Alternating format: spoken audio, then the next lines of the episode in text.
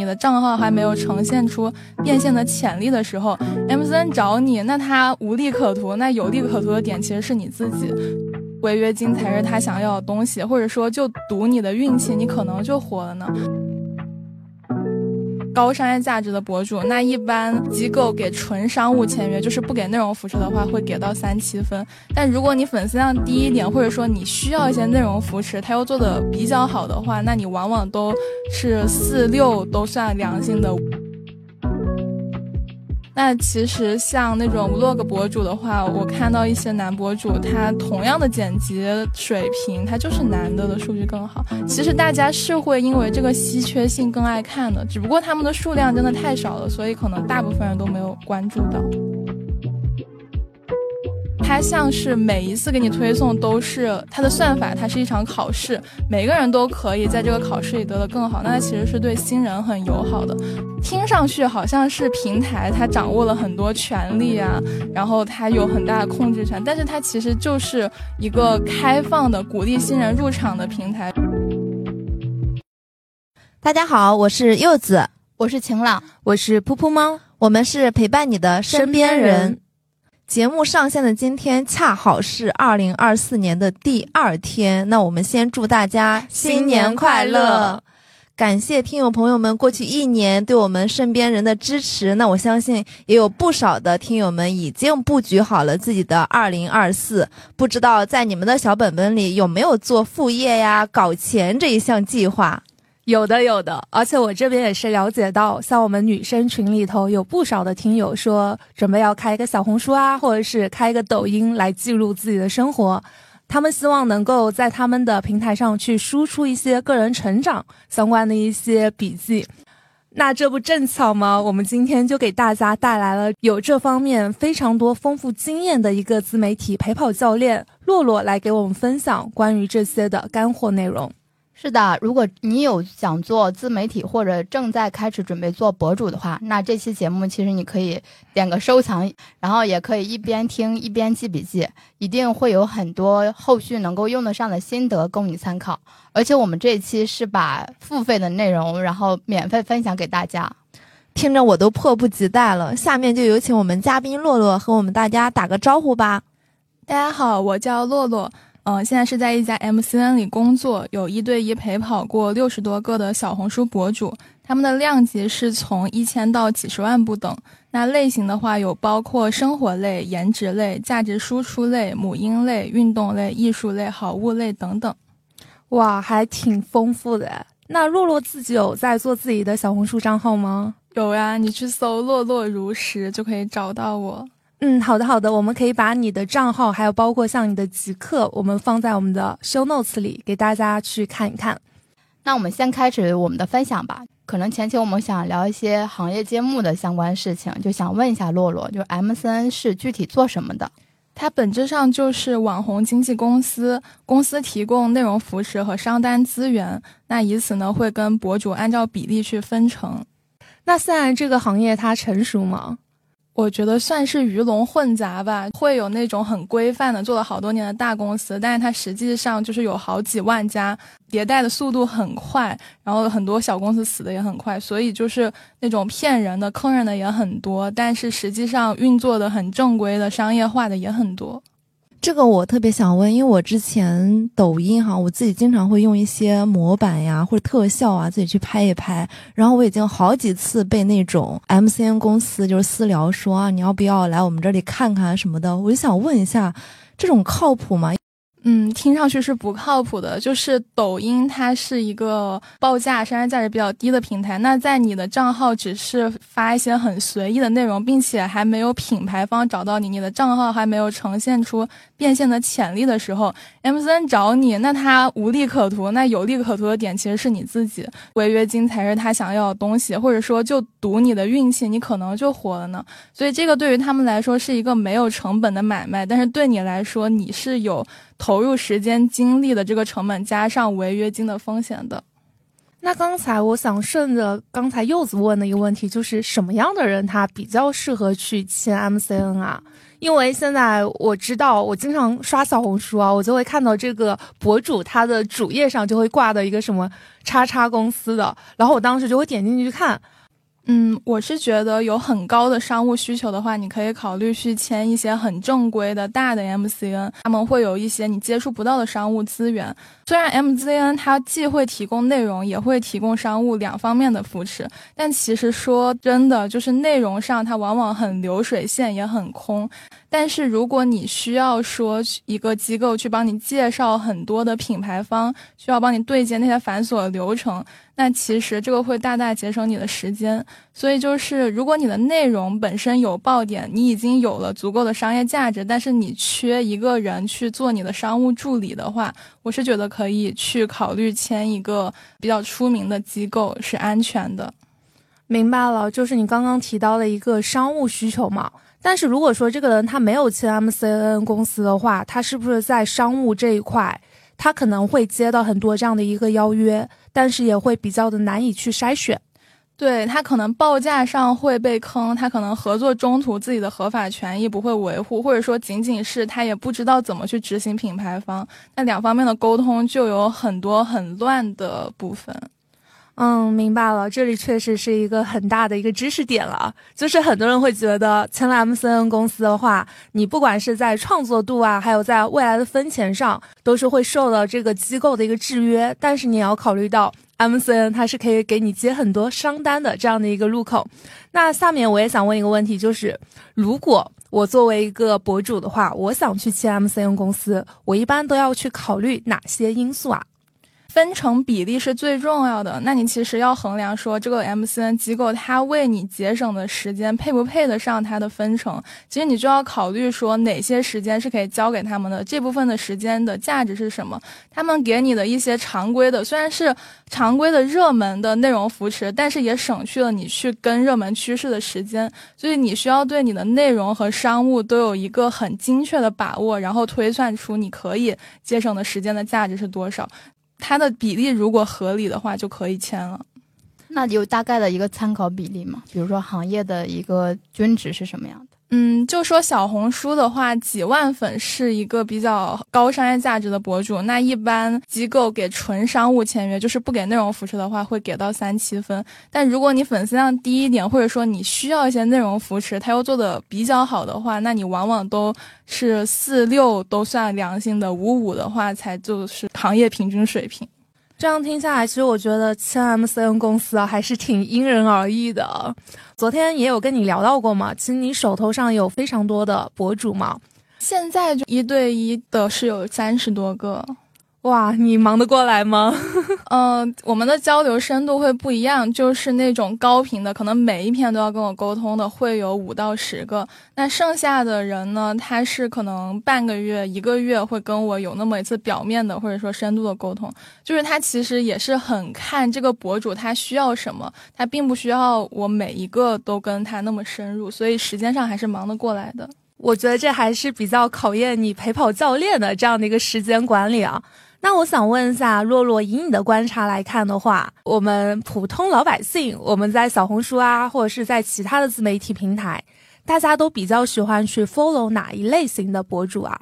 我现在有种感觉，就是那种真人感很足的，也就是他又真实真诚，然后他有一些真正的干货的人，他是更容易在这种很卷的环境下有破局出来的。比如说，我很比较喜欢的一个博主叫我的老婆爱吃肉，他在小红书上你可以搜到。那他是一年前才开始做，可能涨到现在就是涨了五六万粉。对哦，我知道他，他好像还在极客上去劝男孩子去做一个小红书博主，去记录跟女朋友的甜甜的恋爱。对，就是你之前在小红书上会刷到很多什么十年婚后感悟啊什么，但是你刷到我的老婆爱吃肉这个博主，你就会发现哦，原来夫妻的日常是这样可以这样写的，原来是可以写自己在老婆面前很有一些自尊心太强的情况下，就是你只要看他主页，你就会发现他其实讲的都是我们生活中很琐碎、很真实、很生动的东西，你一看到他就会被他吸引住，原来这样的内容是可以发的，原来。来这样子深度的东西是可以讲的，原来每一个人的生活也都会面对这样的问题。那我觉得其实这样子，你又真诚，你又真正的在讨论一些每个人的共性问题，你的利他性也很强，然后你这个人设也是一个让人喜欢的。嗯，那具体到我对接到的很多博主，会发现他们有一种共性的，就是我喜欢的博主，他们都有个共性的能力，就是人际交往的能力很强，他们情商都很高，不管是。他们跟他们的观众、粉丝有一个好的关系，这是一个方面。但是本质上还是说，你很会为人处事，你跟你的同事、你跟你的运营、你跟你的品牌都处理的好的人，他其实是个全方位的能力。也这样子的话，也会比较容易得到关注者的长期信任。对你刚刚说的，在互联网上，大家都还挺喜欢去伪装自己的。之前就是我特别喜欢一个博主，他叫做竹子邵静竹嘛，我相信应该很多他的粉丝都觉得他应该是互联网上最后一个大活人，每天都会记录自己的生活，把自己跟他家里人啊、父母，还有跟她的丈夫，我我不知道洛洛有没有关注过他啊，就是我看他的东西，我就觉得很真实，然后你感觉到很多能量，包括你也可以在他的。视频啊，还有包括他的 vlog 里，你可以感受到他是一个情商很高的人，而且他是一个很自洽的人。嗯，我觉得就是把观众当朋友吧，就是不要把他们当做我们有权力高低之分的博主和粉丝。就真的你去和他们真正的交往，只不过是有一个时间的延迟啊。对，所以这可以讲说是爱豆经济，像这种。普通的博主经济的一个转化嘛，因为如果按以往的话，可能有点那种 idol 有这种偶像包袱或偶像情节，但现在主打一个真实，它才会火，才会受大家喜欢吗？我觉得你说的 idol 经济，它就是粉丝跟那个他们关注的人，他是有一个权力的高下关系，而我们正是受够了这样子的人太多，就是虚假的高高在上人太多，所以会有很多那种真人感的朋友一样的人，我们更受欢迎。所以我觉得这应该是更多是说因果关系吧，有了我们厌烦的因，然后有了我们新的趋势的这个果。对，因为我们以前老是会在网上看到太多正能量的东西，你会觉得就是这个人他好像没有什么缺点，他过于完美了。但是现在，如果你是个真实人的话，你一定是会有缺点的，你一定会有一些情绪很沮丧，甚至是失控的时候。我觉得大家其实想看的是这一面的东西，包括我们经常会在小红书上看到有些人说我要减肥啊，我要从一百五十多斤我要瘦到一百斤。但有些人他可能会越减越肥，但是他也会去持续记录，但是这样的一些真实感也是很多人愿意去 follow，持续去关注他，鼓励他的一些动因，所以我觉得这点非常的好啊。然后我这边就有个延展的一个问题啊，因为你刚刚讲到了大家比较喜欢真诚的、有干货的，包括像情商很高啊、人际交往能力很强的这一部分的博主。那大家在喜欢上会有些偏好吗？比方说，我觉得在小红书上，好像女博主普遍比男博主是要更受大众的欢迎。嗯，我比较好奇，你得出这个结论是基于哪些观察吗？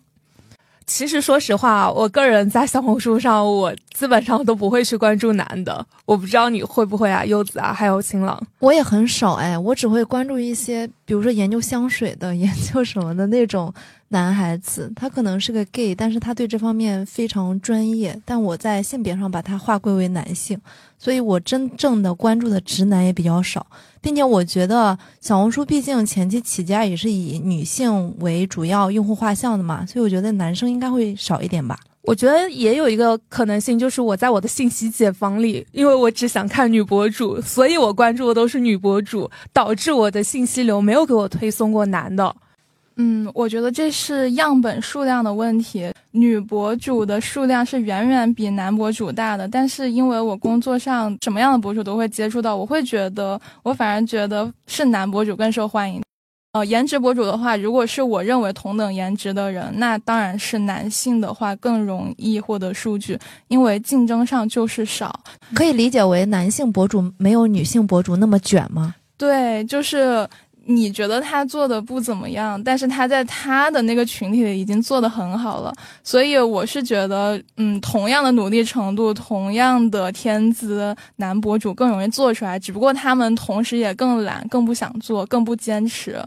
我刚刚说颜值，那其实像那种 vlog 博主的话，我看到一些男博主，他同样的剪辑水平，他就是男的的数据更好。其实大家是会因为这个稀缺性更爱看的，只不过他们的数量真的太少了，所以可能大部分人都没有关注到。嗯，这个可以从市场角度，就是市场供给太少了，导致它被需求，嗯，就是说同样的需求或者说少一点的需求，它也能出高单价这样子。那我想问一下洛洛，就是你接触这么多的那个博主，你觉得什么样的博主他成长速度是最快的？坚持长期主义的吧，他不会因为自己短期有一些爆文啊，数据很好的东西就很开心，他会很在意说自己是怎么做出这个爆文的，以及能不能可持续的再生产以后。还有这样的报文，那数据不好的话，他其实也不会太焦虑，而是求知欲很强，会想知道这背后的道理。你既不因为数据低拉垮你，也不因为数据高而自傲的话，那你其实就是很有执行力的一个人。这样子的人，他会成长的很快的。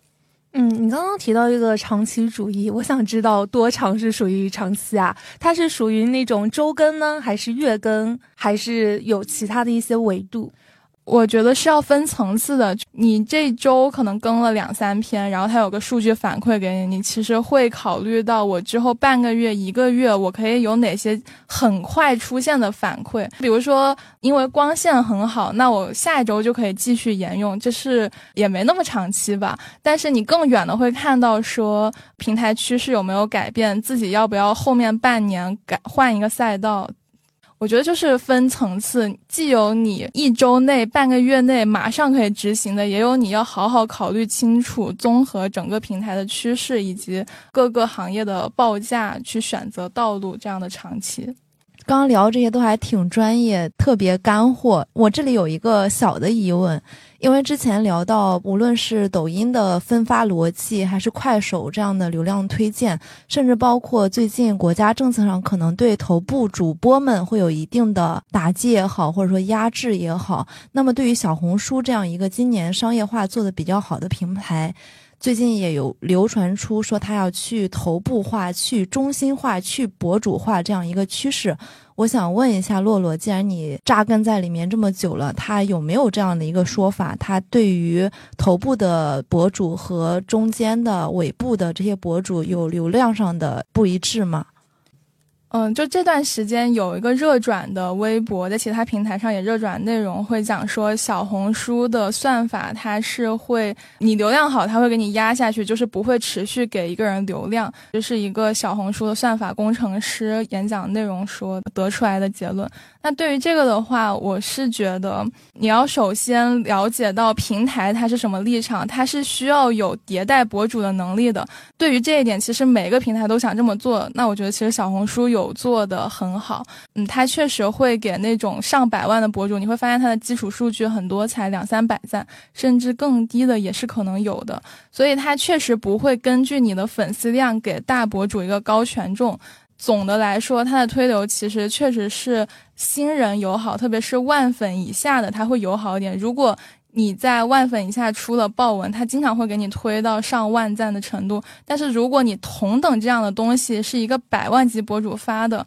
那它往往就是比较低的状态。但是我觉得你怎么看这件事也是看立场的。真正是百万粉的人，就那些那些人已经是既得利益者了。而我们现在去看去讨论这件事情，我们其实大部分都是素人或者说新人博主的视角。那你其实换个角度看，它像是每一次给你推送都是它的算法，它是一场考试，每个人都可以在这个考试里得的更好。那它其实是对新人很友好的。听上去好像是平台，它掌握了很多权利啊，然后它有很大的控制权，但是它其实就是一个开放的、鼓励新人入场的平台。你迭代的快，说明你这个平台也更有活力，你更容易创新，其实是对原创者友好的。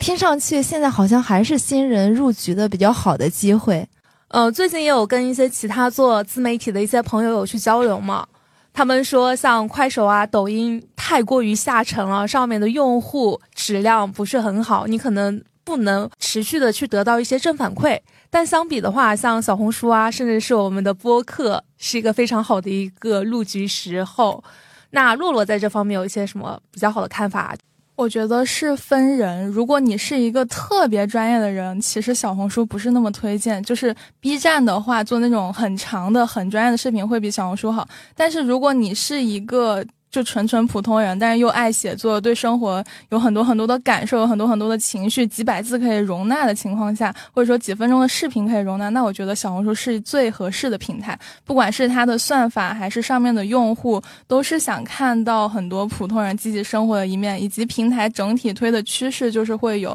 烟火气的生活，然后普通人的生活积极的一面。对，所以。如果是说平台的话，我觉得你是想做那种很权威、很专家的东西，那我觉得小红书其实做不出来，或者说你要改变你的表达形式、传播形式。但是如果你就是一个热爱生活、喜欢分享生活、喜欢与人连接的人，那我觉得这个平台是鼓励做的。但同时有一个很重要的建议就是。不要太被已有的报文局限住，就是很多人想做之前会去搜很多跟自己类似的经历的人设的人，然后看到他们做的报文，就可能说好像做起来也没那么难，但自己做出来发出去数据就不好。那这个其实就是，嗯，因为大家都是这么做的，只有第一批的人能获得流量，所以如果你自己想做的话，你其实更多的是考验你的信息检索能力，呃，你去筛选你的优质作品，你去在各个平台去了解这个平台。本身的运营逻辑，然后再根据你个人的特性、闪光点去放大它，才更有可能是一个有独特的，你一出来就涨粉比较快的账号。听上去是要在同质化的环境里面做出差异化来。那么想问一些比较机密的东西，具体小红书在内容推荐上是什么样的机制啊？他们会有怎么样的算法和流量分发逻辑啊？嗯，它的算法非常复杂，但是有一个公开的公式，是一个叫 CSS 的公式，你直接搜索可以找到。它就是点赞数算一分，收藏也算一分，评论是四分，关注是八分。那其实说明，如果你发一个内容，它只有点赞、收藏这样的工具价值，一些看上去很干货很专业的，那它。可能转化很好，就阅读跟互动转化很好，但是他也不继续推，就是因为这个算法。那其实很重要的是，你是一个活人，就是我想听你讲话，不是想跟你看你摆出来一些知识，你去讲这些东西，你有你的解释，你有你的创造，你有你的表达。这样的话，如果你单篇内容转粉率是其实是最重要的，你又能让人想跟你互动，想跟你评论说话，又想持续关注你，你这篇内容就更容易爆。会出现很多看上去不那么专业的东西，却比很专业的东西爆很多。其实他就是说更在意你这篇内容是不是体现了你这个人的有趣。其实我之前也在其他的平台上有看到过这个 CSS 这样的一个机制，就是说。一个评论抵四个赞，所以我之前发小红书的时候，我也会去号召我周围的亲朋好友啊，或者是我们播客群的粉丝去帮我多多评论，去互动。但是你刚那个操作的风险很大，你直接把你的笔记转到一个群里，你去互动的话，它的识别是非常智能的，它反而有可能限流。比较推荐的方式可能是你这你这个博主或者说你这篇内容，你给人家一个搜索词，然后你让他们自发的去搜出来，而且不要太频繁。就是如果你只是直接转短期，马上有很多人去评论，那。影响会比较不好啊！原来如此啊！它不是经常会有一个，就是你把它转发出去，然后会给你额外流量曝光。嗯，它是推荐你转发给一对一的人，它不推荐你刷数据。哦，原来如此，还好我朋友也就只有两三个人会帮我点赞。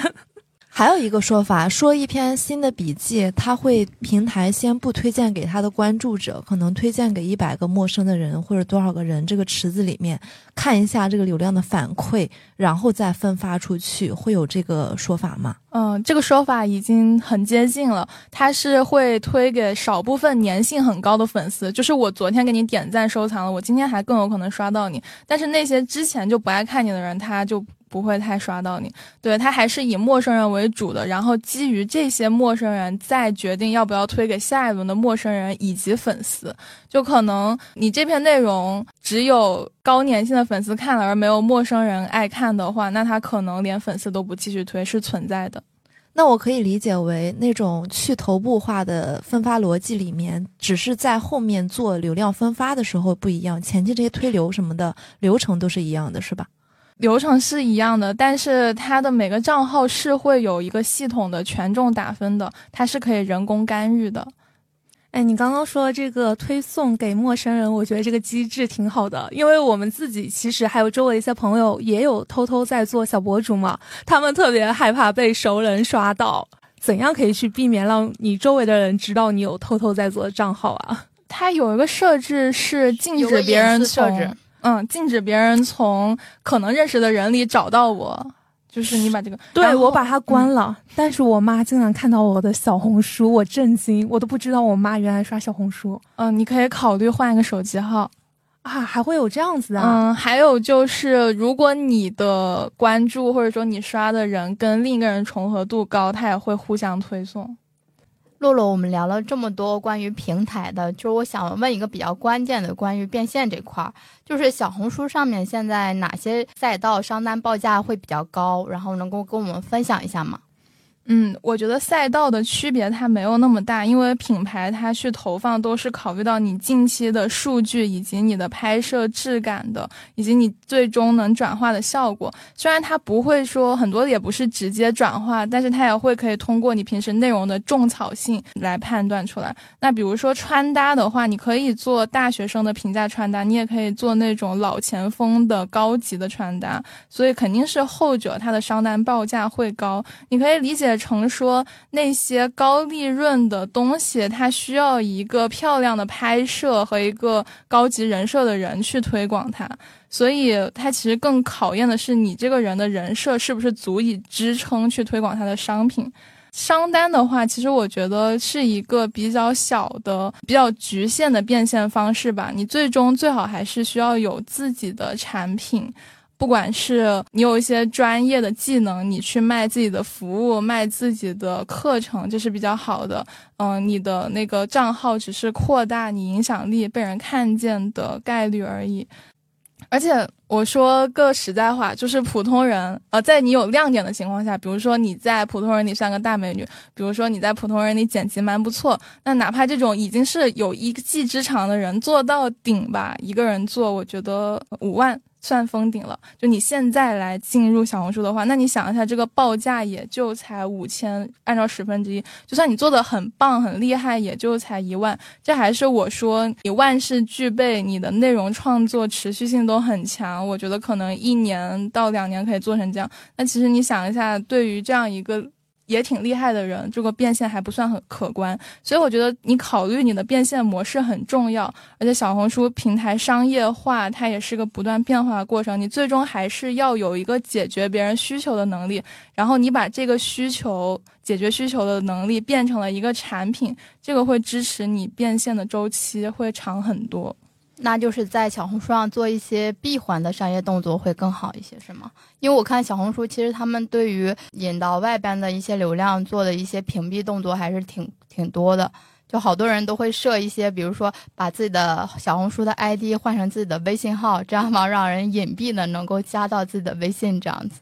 对引流的打击很大。但是我刚刚说的那个做产品，其实主要是针对有。很专业的属性、很专业技能的人，那对于这部分人，他的引流，你确实是要在遵循平台规则的前提下去做一些利于你自己的事情。就是你不要直接在平台上就提到你的产品价格，不要直接提到说我们要销售交易这种跟钱有关的关键词就好。那你其实就是在简介上有一些隐晦的东西，或者你留一个邮箱，这个一般是没事的。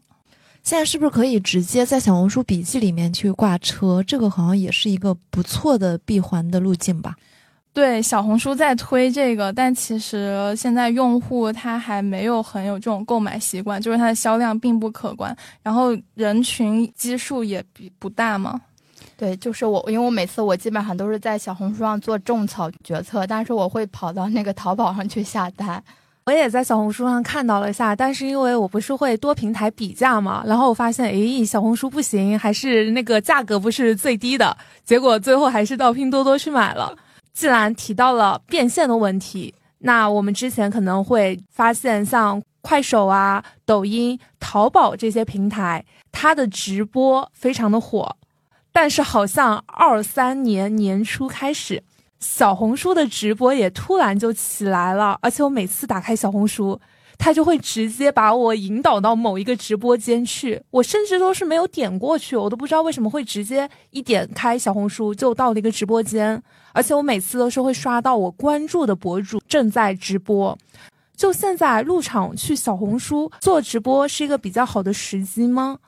嗯，那我想先介绍一下，就是小红书直播的一些背景。你可以搜到它的很多官方账号，会有介绍说，直播的博主其实是一个买手。嗯，那它其实对直播是会有单独的推流的，因为小红书这个平台也在从一个种草平台变成一个闭环的购买的加速商业化的一个平台了。那相对于其他平台直播，它有一些特点，就是它的客单价会更高，然后直播节奏也会比较慢，就比较考验粉丝或者说第一次的观众他对博主本人的信任度，它是需要高的才会去有这种高客单价的认可你品味的购买行为。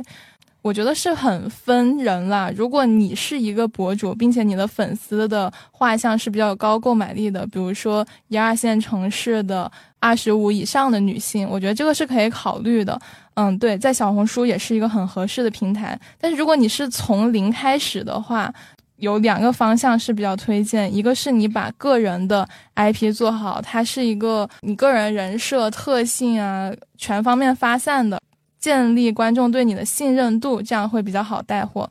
那另一种的话，其实你也可以完全抛弃说我要做一个活人账号的这样的执念，你就去做一个很高质感的买家秀。它跟淘宝的区别就是，淘宝它是一个卖家秀，但是你作为一个有品位的买家，你可以把它拍得很好。那你做这种橱窗式的账号，就等于说是一个好物分享博主的话，也是推荐的。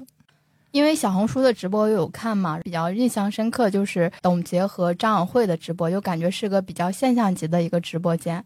嗯，你会发现就是那段时间会刷到很多，就他们俩开播前会刷到很多他们的软广，而且是做的就是很日常的感觉，就是可能一个。走价值观的，平时就是一个走观点输出的人，他可能会说，呃，张小慧的直播间什么每个女孩都是玫瑰这种观念，他会把它演绎的很动人。就是你会发现平台本身是推的，并且是一种以更软的方式，不是去推商品，而是去推人的形式，把这个直播间推出去。他更在意的是你的选品的理念是不是和平台的这些受众契合。那他们最后。价格只能说，虽然不能跟李佳琦那种走量的比，但是我觉得在小红书能。单场卖出几千万，然后最终总的销售能上亿，是一个很厉害的成就了。这其实也说明，嗯，小红书它其实更想走一个长期一点的直播，并且它会需要是一个高级的事业有成的女性，或者说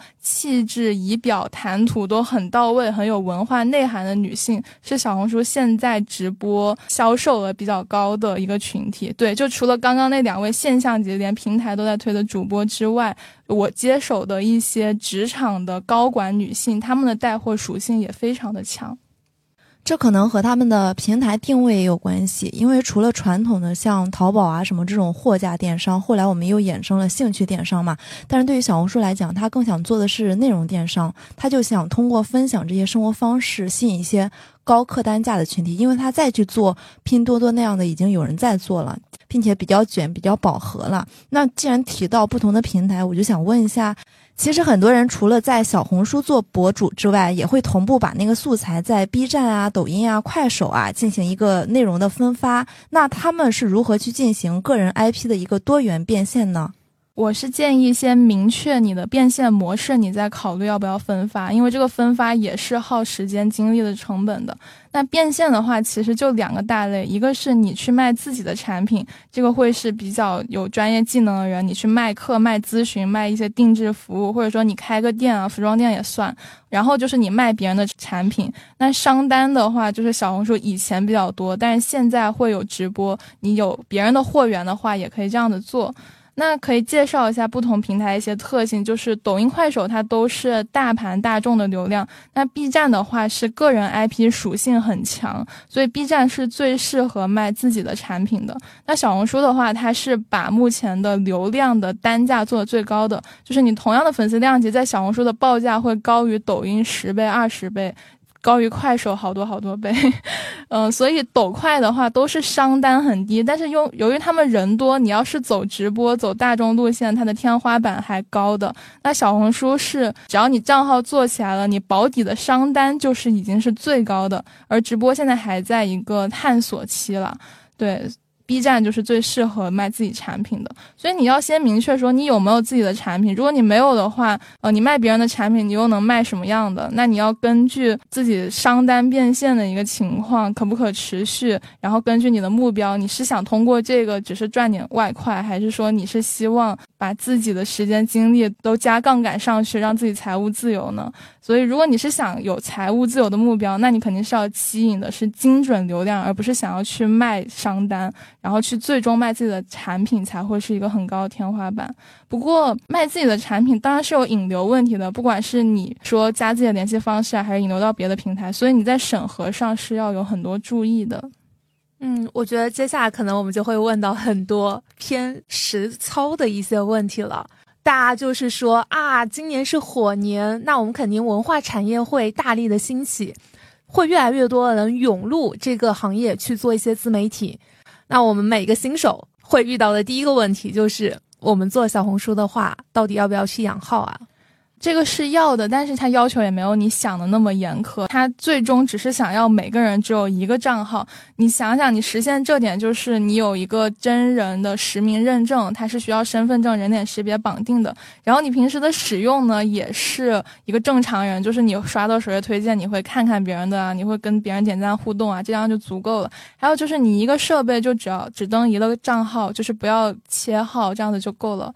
但是不是很多人要做矩阵号吗？他可能说自己会有好几个账号，多个设备。对，但是我是有两个账号的，我一个是已经做了实名认证，另外的话就没有办法去绑定我的身份证了。我不知道我另外一个没有绑定我身份证的这个账号会不会它的权重更低一些呢？会啊，会啊。但是你另一个账号你是也想要做曝光吗？做大吗？因为我自己有一个账号，其实是有七千多粉丝了。我之前做下来就是涨粉速度很快，但是我没有想好如何去变现，所以那个账号它现在是 pending 的一个状态，我没有去怎么去运营，但是还是会有持续有人过来关注我。那我自己现在就是起了一个新的号，我是想记录我的生活呀，后续也可以去发一发我们播客的相关的一些东西。我发现这个号啊，它真的就是一开始就没有什么流量，我也不知道是因为我权重太低了吗，导致现在就是没有很多那种小眼睛，可能就是在两百到三百之间，没有办法很快的进入到下一个流量池中。我觉得会有权重的问题，也有就是你重新做一个新内容，你其实很难做的很出彩。你想一下，你的小眼睛一开始曝光的人很少，跟曝光人很多，它的误差会很大，就可能两百个人里，他喜欢你的人可能性就更大。那其实我的建议会是你另一个账号也是要找亲人去实名认证一下。你自测你的账号是不是正常流量？就是你刚发出去就几十个小眼睛，然后你一两个小时能达到两三百个小眼睛，其实就是正常的了。那我有个疑问，刚刚已经说过了，你这个小红书会对用户进行画像。那如果我换一个身份证，可能用妈妈的、用爸爸的之类的，他会把我识别成一个中年人吗？这样子？我自己的体验是不会，因为我用家里人的，但是他给我推的人还是挺精确的，就是还是根据你的内容来，而不是你的身份来。原来如此，今天晚上就问妈妈借身份证，还帮我实名认证一下。还有就是你两个号不要互相互动太多，就不要互相的点赞评论啊，这样子的话也容易识别你这两个号是有关联关系的。嗯，明白明白。刚刚洛洛有说到那个小眼睛嘛，所以就想问一下洛洛，就是怎么去判断小红书发的东西它数据是一个正常表现，就没有被屏蔽？因为之前我朋友他有做活动号的运营嘛，他就被关了那个小黑屋，然后他的小眼睛可能就几十这样子。活动号是什么号？呃，他就是会，比如说在和上海组织一些活动，然后在小红书上做引流，然后就被他关到小黑屋里去了。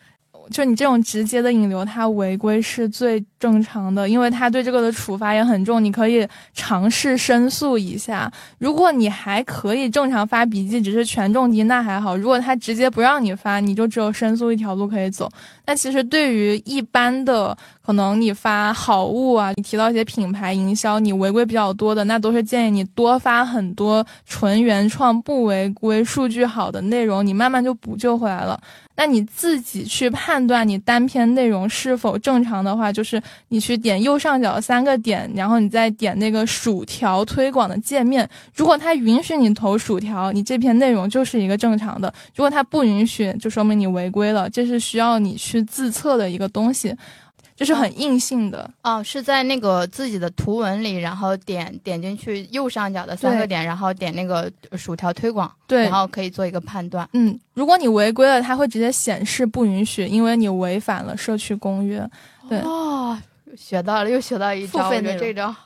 对，很管用。我昨天就被违规了，然后我发现原来我是发了我要变坏、我要叛逆那张图，结果它就显示我这张图是盗用人家的，可能是因为咪咪嘎嘎它是一个 IP 有版权的。那个那个那是彭磊的那个图，可能是这样子。当时只是想搞笑一下，觉得这张图很有意思，但是这种也很容易轻易就被违规。那如何如何去面对这个数据焦虑呢？因为刚刚开始，就是我可能是作为一个正常的那个小红书账号去浏览嘛，但后面我也自己想发一些图文，我一开始发发现哎几十个小眼睛，但后面我又坚持发的话，发现我有一篇有十六万个小眼睛，所以我不知道是不是要去坚持这样子。你那篇是什么？我那篇发的是演唱会的，我现在都快变成演唱会博主了，我只要发演唱会的，我基本上都是好几万个小眼睛。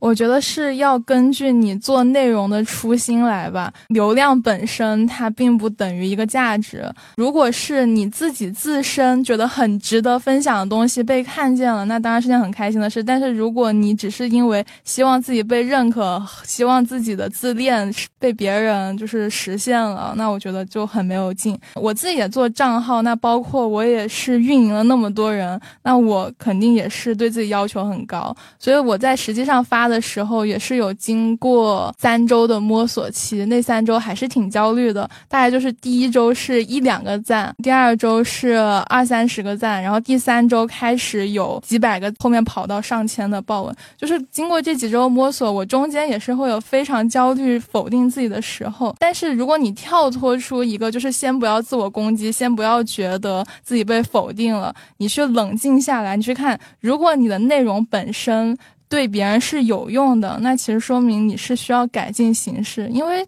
任何一个人他都不会错过对自己真正有用的东西。所以你第一要明确说每个人都会焦虑，第二就是如果你的内容值得传播，那它就只是一个传播方法的问题。那第三就是焦虑也没有什么用，所以你要快速的去迭代掉你目前的这个形式。就可能你一个形式连发五篇都无效，那就说明你要改了。所以就是你赶快做掉，给自己找事情做，也会让你平和很多，就没有时间焦虑了。对，有的时候我觉得这个数据不好，它也是给你一个提醒，可能你就不太适合这个赛道，你可以转换一下你的思维，去发一发其他的东西。那我这边也是想帮我们的听友们问一个问题啊，因为我们在我们的听友群里去征集了一些相关的一个问题嘛，呼声最高的一个就是素人他如何在小红书这个平台获得平台给到的一个流量，还有就有的时候我们的听友他们自己做账号的时候，他们会带特别多的标签，但他们反馈这并没有什么用，哎，好像带了十几个标签也没有别人去看。我一般选那个标签都是选。就是比如说选上海，我看哪个浏览次数最多，我就选哪个。嗯，我先回答后一个问题吧，就是带了很多话题的是，那 tag 本身它只是说提高了你推送的精确性，就像你带了上海，它就更容易推给对上海感兴趣和在上海的人。但是这个话题它其实不自带流量，你对它的筛选也确实是跟你的主题相符，加上它的浏览量高，这样就足够了。但是你不要期待说平台就会给你流量。转换一个思维，就是这。流量不是平台给的，是观众给的。我们之前也聊过那个算法推送的问题了，其实就是初始的人，你根本没有把他们吸引到，那平台就不推了。那假如那群人互动高，你是个素人，就是会有很爆的笔记的。啊包括你有时候刷到一些爆文，点进人家主页，发现人家是素人，你就可以推断出，其实他并不会说对某一个人，这个算法它是有方向的，但是他对每个人都是。嗯，一视同仁。对对，不要觉得平台针对我，而是你去了解这个平台的很多规则，然后你顺着它来。作为一个纯新手的话，其实推荐你多关注一下小红书的官方账号，它你可以搜到那种笔记啊，它会把所有官方账号艾特出来，你就可以看到它里面会推一些活动。比如说什么生活鼠呀，然后娱乐制造机啊，等等等等，你去看他们最近鼓吹什么这样的趋势，你去做一个比较优质的内容，而且他们往往也会把做的比较好的博主艾特出来，你去看看人家的优质内容被官方选中的内容，那你如果能做出来，然后带上这个 tag，然后艾特人家，是有一定的几率会被推流的。哦，原来如此啊！那我想问一下，如果你不加这个标签的话，是不是你可能就没有什么精准推送的这样的一个入口啊？还是说有些陌生人就随缘刷到你这一篇，如果他看了给你点赞了，你可能会出圈进入到下一个流量池？嗯，tag 只是一个渠道之一了，我们可以去搜一下小红书的成长等级，就是什么困困鼠、奶瓶鼠。它上面都是一些基本的要求，比如说你发视频笔记，比如说你发的笔记都要带话题。但是它实际上推送是会根据你整个正文所有的关键词、你的图片智能识别这些一起来的。它整个的算法精确性还是很好，就是你会经常刷到一些嗯颜值博主啊，他只是发张美图就很多人看。我是想说这些细枝末节的事，你只要不是很离谱，这就足够了，你不用把它花那么多的时间精力去想带哪个更好。刚刚讲的这些东西，真的都是付费才能听的哈。那我再问一个特别特别有价值的问题：除了你刚刚提到的什么右上角的，我都叫不出来名字，回去我会好好听的那个东西，还有一些实用性的建议，能不能给到我们开始做账号的新人呀？我觉得最重要的就是你先让你关注的人是你喜欢的人，是你可以做的内容，这点非常重要。输入决定输出，你先让自己的信息环境变成一个能激励你去做事，并且你能借鉴人家的东西。然后你看的越多，互动的越多，算法给你推的越多，其实你就是在学习。就是自媒体这个内容，它并不是一个专业的，我们在像学校里学习才拿出成果的东西，而正是你去看很多很多原创者。他的呃创意，再根据你自己的情况因地制宜产出的，所以我觉得素人你其实最重要的，第一找到自己的创作成就感，先不要那么在意数据，先不要那么在意小眼睛，甚至也先不要考虑自己能不能靠这个变现。你先做自己喜欢的、能做的、感兴趣的，在产出过程就很有成就感的。比如说你是个摄影博主，你平时本来只是发一些美图，但是你现在开始做视频，开始给视频配上一些字，开始讲故事，这既是容易得到流量，又是给你的创作本身升华，让你感到快乐的东西。所以我是觉得你要顺着自己的天性来，但是你是需要了解说一些基本的逻辑，是我要看得多才能做得多，我要学得多才能做得多，就。就是心态上摆正，然后持续的做下去会重要。那想问一下洛洛，就是针对已经有一定粉丝量级的博主，有比较好的建议吗？最重要的就是你不要被你的惯性困住了。你可能之前是好物博主，但是现在因为审核很严，你发的内容不仅没人看，然后还老违规。那这种情况下，你就不要太想我要怎么去疯狂规避它，我要比如说品牌，我怎么把它做成表情啊？我觉得这些都是比较无效的，或者说长期看来要放弃的一件事。就是如果你现在做的事情已经不符合平台的整体趋势，或者说不符合你自己的这个创作的状态的话，你自己也不因为这件事开心了，那你就换赛道，你可以重新起号，你也可以直接在这个号上发一些跟原来完全不一样的东西，因为你也知道说，假设你这个账号已经数据不好了，那你发一些新的东西。以前的粉丝就不重要了，你就想吸引新粉，所以就是你要了解说你的粉丝会变，平台趋势会变，用户画像整体的会变，你自己也会变，你要随时有那种做好去变化的心态。诶，那这么说来的话，如果真的要去做博主的话，是不是现在不推荐做那种特别垂直领域的呀？反而就是。你专门做你的一个个人 IP 的话，这样子未来的一个方向可以更多元。其实也是看你的变现模式，会有那种给博主当摄影师的人，把所有的自己的摄影作品，他最后是以网课的形式变现的。那这种其实就摄影师不需要有存在感，其实就是看。你这个人能不能做起来个人 IP，这很重要。能不能做，然后你再想要不要做。我是觉得，如果你是想要高变现，并且你的技术过关，其实不用考虑个人 IP。但是如果你是一个很生动的人，就是喜欢跟人连接的话，那其实就是可以 I 做成 IP 化的。嗯，真好，今天真的是学到了很多付费才能听到的一个内容啊。最后，其实还是想问一个跟钱息息相关的一个问题啊，就是合同嘛。因为我们很多人去做账号也是为了变现。那我想了解一下，我们普通人在没有签 MCN 公司这种情况下去接商单、去看合同，有哪些可以去规避的一些坑呢？嗯，就是我想再重复一遍，我只推荐那种已经是比较成熟的、有变现能力的博主去找那种商务能力很强的公司签约。其他的情况的话，它的风险很大。就不管说你是素人，你找了一家很正规的机构，可我说的素人也包括几千粉、一万多一点点这种台都算素人。这种情况去签看上去很厉害的 MC，还是说你更弱势一点？你可能根本就是账号才刚做起来，发一两篇。内容被看见了，呃，然后有一些不知名或者说有一点点可以搜到的 MCN 的邀约，这种我是觉得你很难辨别。如果你是有一定的基础的话，几千粉，然后有个非常看上去厉害 MCN 要签约你，他是有可能对你有帮助的，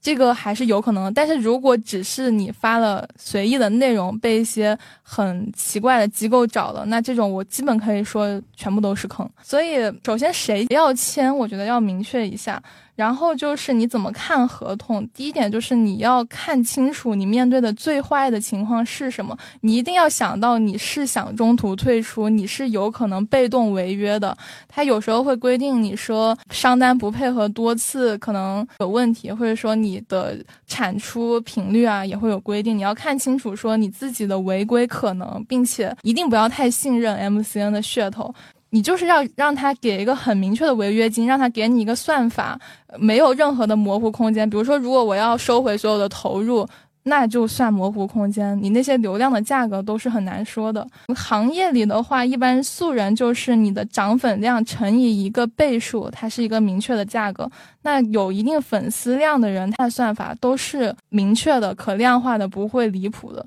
那假如他就给你一个天价的违约金的话，你就别考虑就是了。刚刚是说最坏的情况，但也不是说这个 OK 了就可以直接签了。你签合同也是有目的的嘛？你是想跟对方做一个资源置换，那你其实。要明确说，我怎么用合同去约束对方，给自己争取权利，让这个事情对你更有利。所以，对于机构他承诺的东西，不管是拍摄选题啊，还是说商务的扶持，你让他们问具体一点，这既是考验他的专业程度，也是让你在签约之前就可以具象了解说你可以得到什么。那甚至包括分成比例，那种大公司都是可以谈判的。对，大公司都可以谈判，小公司就更不用说了。所以。你要明确说，你要跟你想跟对方谈判，你就要明确跟对方说，我要从你这获得什么，有些东西我可以不要，那你又可以从我这获得什么，那大家最后做一个协商就好了。所以我觉得，嗯，既不用妖魔化 MCN 吧，就是它的坑真的很多，然后整个行业也很乱，但是你同时也要说。怎么去利用好这个机构帮你借势？有时候一些行业内简单的信息差，就是对一些内容很好的人，他其实很重要的。感觉做账号也像做人，就是你要对自己的内容啊，对自己的成长啊，有一定的主导权之后，你有话语权了，再去找一个第三方公司去帮你对接一些商务，带来更快的变现是比较好的。另外，我也了解到很多人在起号的第一个选择，他可能会付费买一些课程。你觉得网上这种五五花八门的，我教你起号，教你怎么做数据，教你怎么做笔记，教你怎么去开直播、开店的这些靠谱吗？嗯，你就看一点他们自己的账号做的怎么样。就是如果他们自己都做的很拉，或者说他们做的好的几篇也是言之无物，只是说骗你说你听我的就能成功，这种成功学的东西你就不要去信他了。但是有一些博主我是有关注到的，有个叫无畏的博主，他讲的东西就还行。你其实看一个人的账号，他讲的东西是不是？真东西，他是有真东西的人，他是舍得放出来给你们看，让你们去信任他的。那第一点，如果他所有账号公开的内容都言之无物，并且数据不好，你可以直接 pass。那第二点，就算他数据好，你要看一下他是在利用人的焦虑心理呢、逃避心理呢去做，在利用惰性去做，还是说自己讲了一些别人一看就知道很专业的东西，所以被得到认可，这是区别很大的。对，那第三点其实就是你自己如果没有一个好的信息。检索能力的话，你还是不要做博主了。就是你最简单的一步，你去搜索你能做的同类的优质内容，这一步就已经难倒了非常多的人。所以，当你真的想做这件事，然后你去搜到了很多教你做的人，你如果不能判断出来，其实就说明你不适合做这件事了。了解，听到这里感觉还是特别实操。就是你要先找到一个行业的标杆，你要对标的赛道是什么样子的，你再去想好自己要去生产出什么差异化的内容来。哎呀，真的是非常感谢洛洛的分享啊！因为我们现在很多人都在讲做副业，它可以在你现在不稳定的环境中，或者当你在职场中上升空间有限，或者觉得有危机感的时候，作为一个退路，或者它能为你创收。给你改变更多的一些生活现状，也能为你带来新的视野。对于一些人来讲，可能以后不上班啦，去解决这样的整体的职业规划的问题，我觉得真的是蛮好的。尤其是我们分享了特别特别多实用的，能列出一二三四五六七八九十条那种做一个干货集分享的内容，对我来说都是信息差的东西。是的，我们也可以后面去梳理一下，也非常期待有没有课代表能在我们评论区总结一下。那这期我们录制就先到这里啦。如果你喜欢这期内容的话，欢迎大家给我们点赞、评论、收藏，也欢迎大家留言你的副业搞钱的经历，以及你做账号的经历、个人运营的经历，跟我们多多互动。我们这期到这里啦，下周二再见，拜拜，拜拜。